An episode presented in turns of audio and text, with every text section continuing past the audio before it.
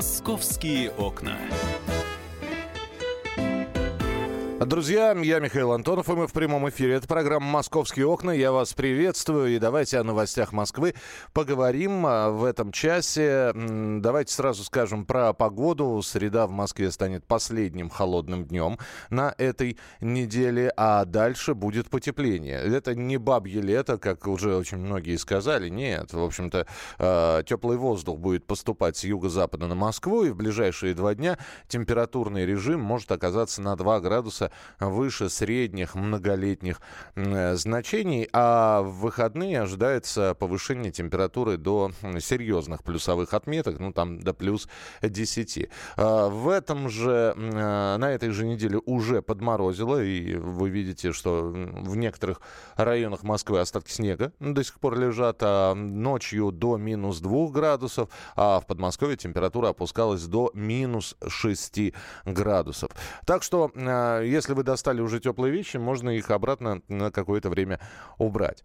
А, ну а теперь мы будем с вами э, разговаривать о, о тех новостях и о тех темах, которые освещают наши журналисты на страницах «Комсомольской правды» на сайте kp.ru. А, одна из тем а, – платная парковка вышла за МКАД. Жители района Новокосино, которые стали первооткрывателями, протестуют. А, впервые платить за парковку столичных водителей обязали 6 лет назад. Вот сейчас в Москве уже 89 тысяч платных парковочных мест.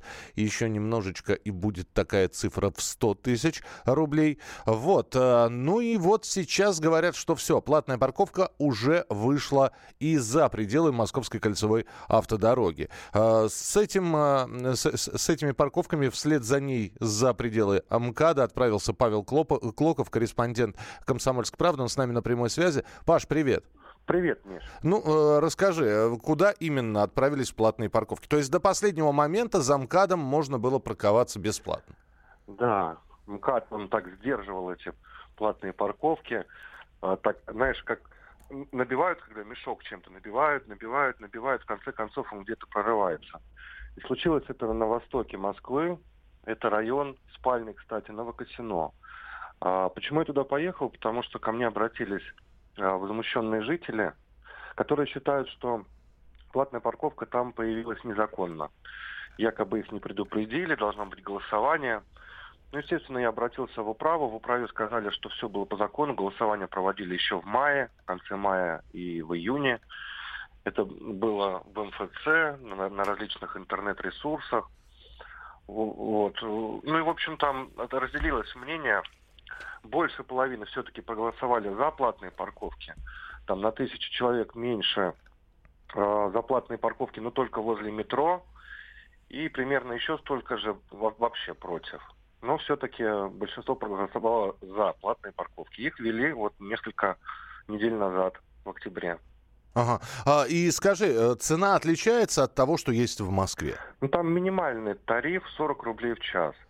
И, кстати, жители района могут э, вообще не платить, точнее платить, но э, оформив резидентное э, разрешение. Э, если ты прописан именно в Новокосино, ты можешь заплатить 3000 рублей в год – получается 250 рублей в месяц. Согласись, это не так много угу. по нашим меркам. А, и имея это разрешение, ты паркуешься где хочешь бесплатно в рамках этого района. Ну и, соответственно, за два года 6 тысяч рублей, за три года 9 тысяч рублей. Но жители все равно недовольны, потому что э, в одной квартире можно оформлять на, на две машины такое разрешение. Они говорят, что у многих и три машины, и четыре. Представляешь, как москвичи живут в Новокочино, в Новокочине?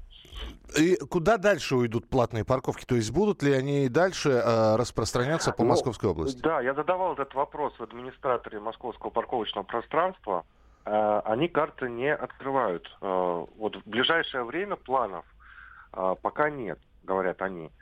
Но, насколько я знаю, уже голосование готовят в Митино, это тоже замкат. Угу. То, то есть, вероятно, вероятнее всего, вот эти районы, которые прилегают к московской кольцевой дороге, они тоже э, ну, войдут в этот список, уж не знаю, черный, не черный, но вообще, ты знаешь, э, жители сами многие просят, чтобы сделали платные парковки, потому что там у них находятся конечные станции метро, и из области приезжают машины, э, бросают их, водители бросают и едут на работу. Они работают в Москве, живут в Подмосковье, а машины хранят бесплатно, там есть перехватывающие парковки и вообще карманы, которые сейчас стали платными в Новокосине. И вот жители говорят, давайте сделаем платные, мы будем оформлять резидентное разрешение, а эти, соответственно, товарищи не будут захламлять наши улицы. Ну вот не знаю, насколько это сработает, надо будет смотреть чуть позже, потому что только ввели их. Слушай, а сами э, жители э, тех самых районов, куда уже зам, замкадом, который, который, куда добралась парковка, они это что говорят? Ну, у них мнение разделилось. Так. Э, а, одни говорят, что давайте мы будем платить резидентное разрешение 3 тысячи в год всего лишь.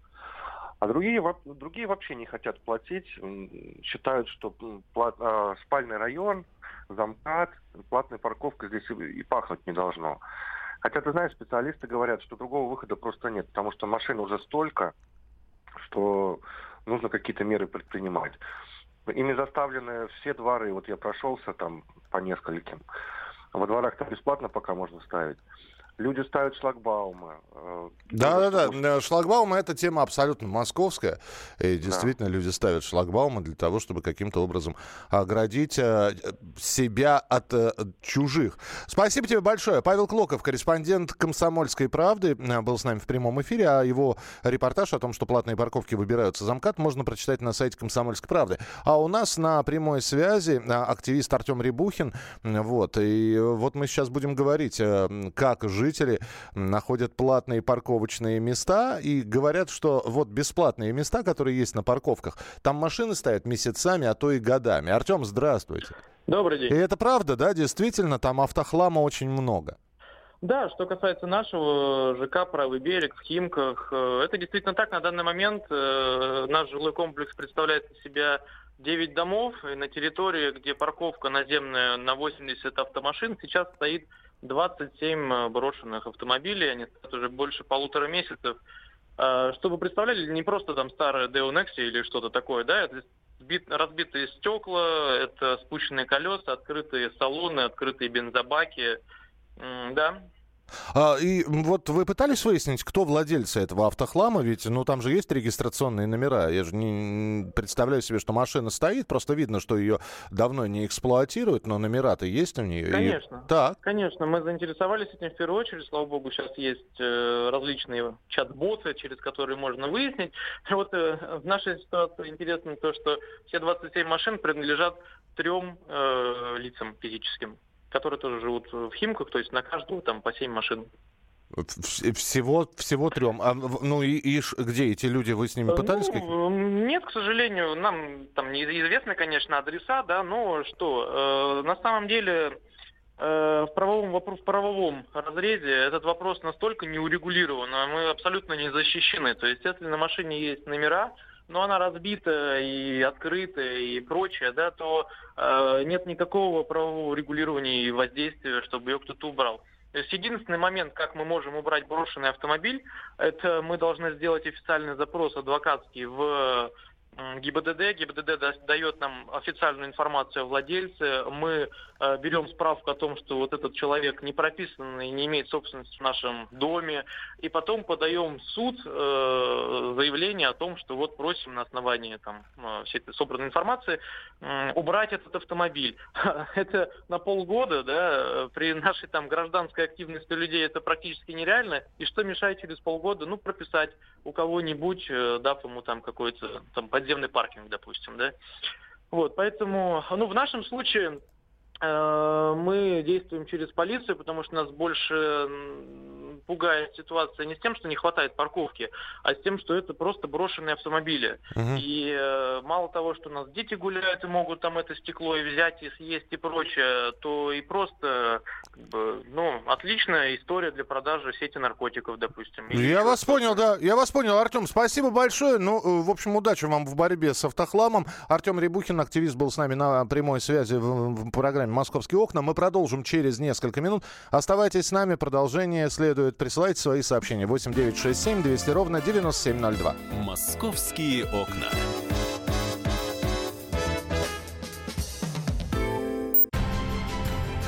Будьте всегда в курсе событий. Установите на свой смартфон приложение «Радио Комсомольская правда». Слушайте в любой точке мира. Актуальные новости, эксклюзивные интервью, профессиональные комментарии. Доступны версии для iOS и Android. Радио «Комсомольская правда». В вашем мобильном.